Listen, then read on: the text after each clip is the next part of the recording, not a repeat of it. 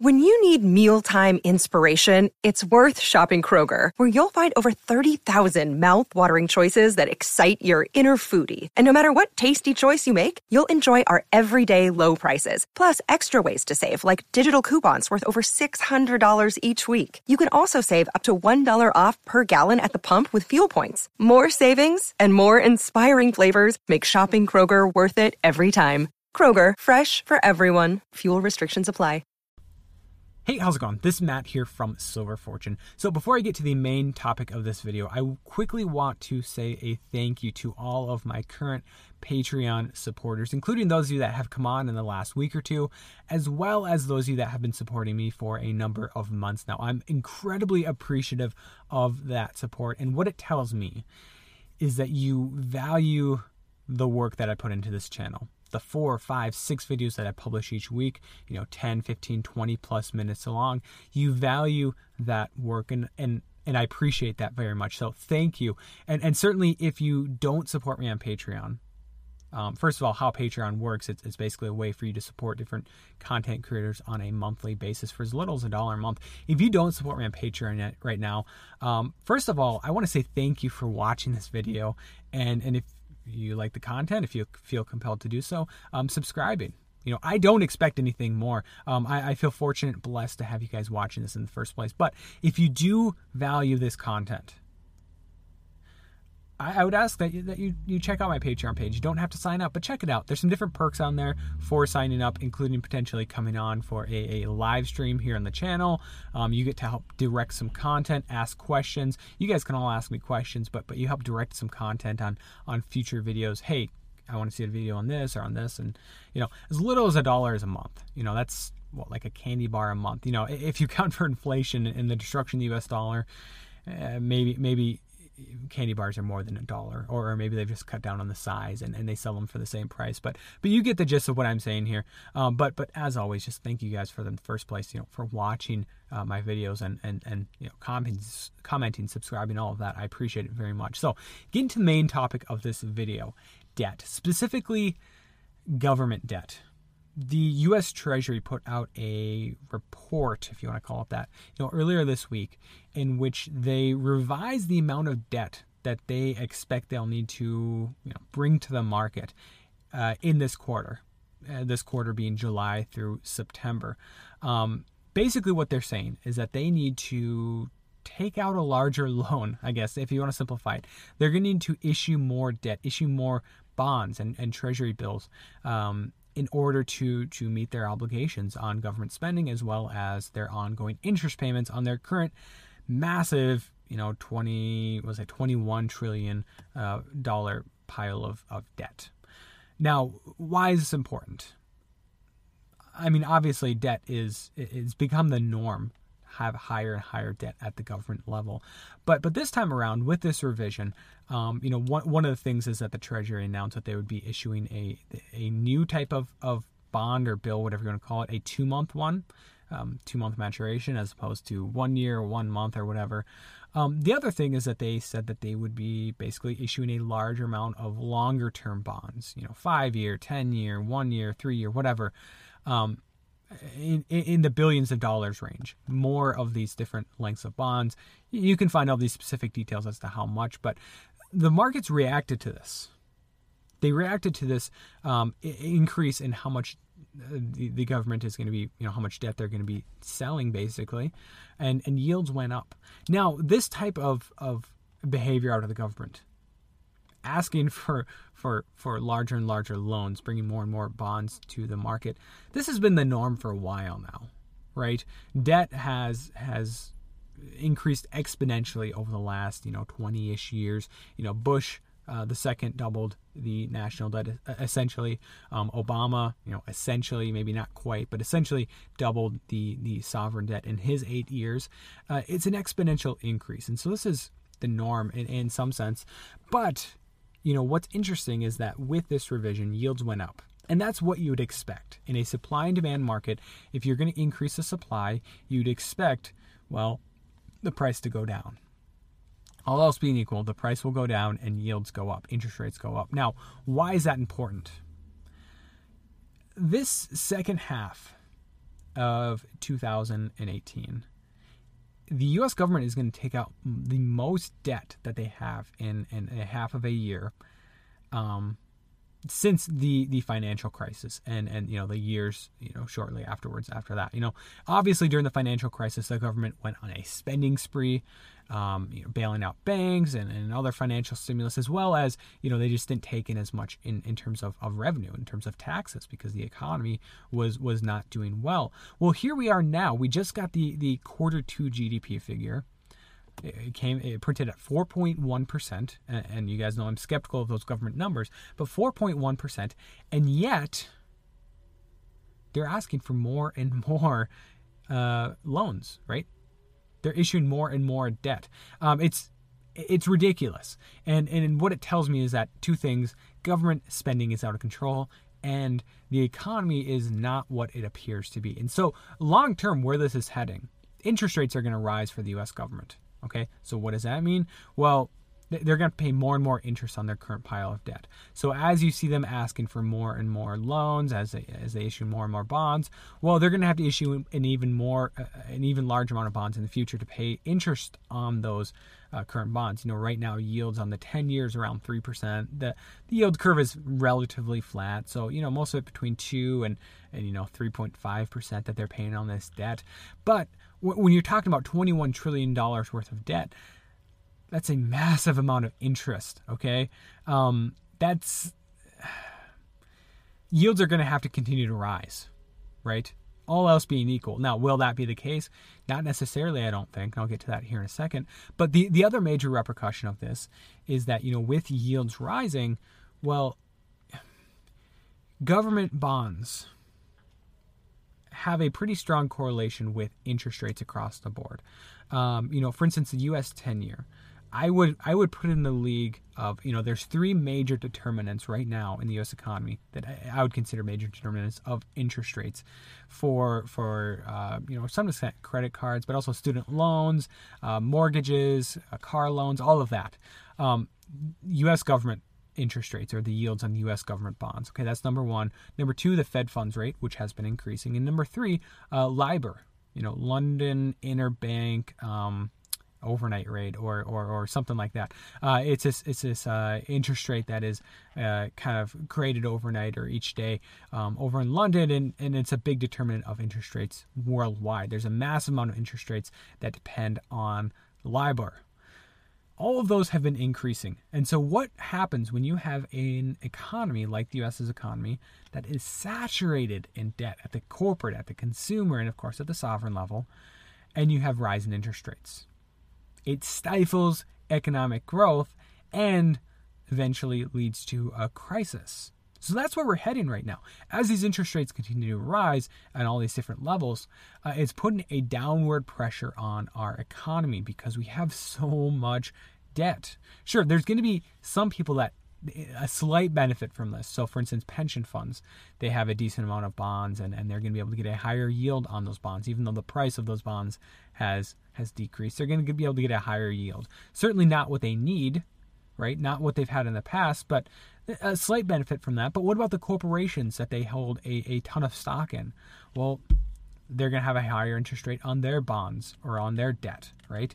Consumers, a higher interest rate on on mortgages, right? What is that going to do to the, to the to the housing market? Uh, student loans, uh, mass amount of student loans, and, and student loans, you know, go up by you know have been going up by uh, a, a non insignificant amount of of you know interest rate uh, points for the last couple of years now. Um, that's going to put a, a, larger stress on on on uh, students and former students. There's some real life repercussions now to this. Now, what's the end game here? Is this going to lead to a huge blowout eventually in interest rates and a total collapse of the U.S. and, and you know, ultimately global economy? Not quite.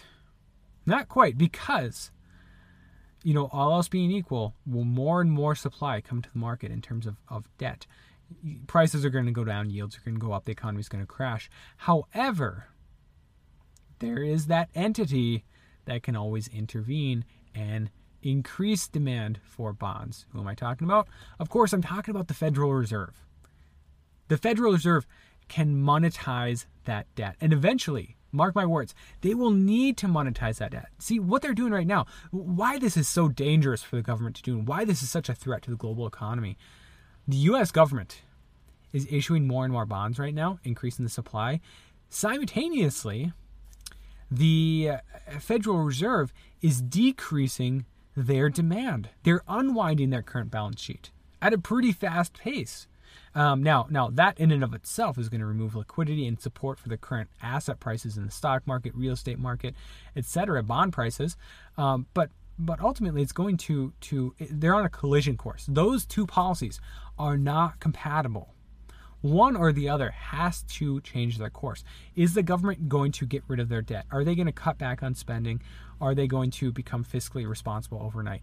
No, that is not what's going to happen.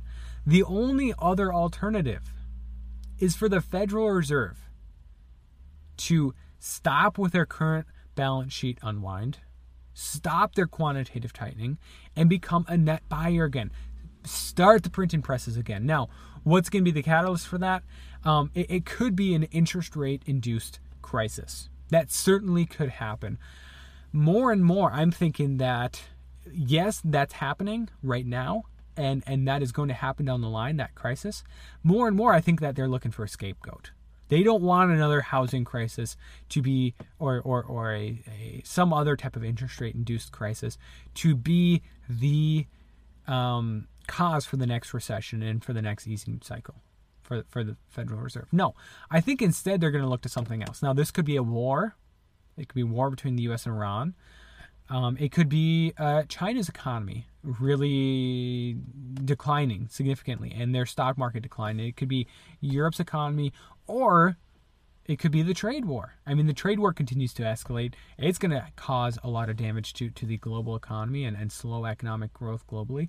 I any of these things, and, and yes, it could just be a crisis induced by higher interest rates, but any of those things could potentially lead to the next crisis and lead to the Fed becoming a net buyer again. Now, why is this important?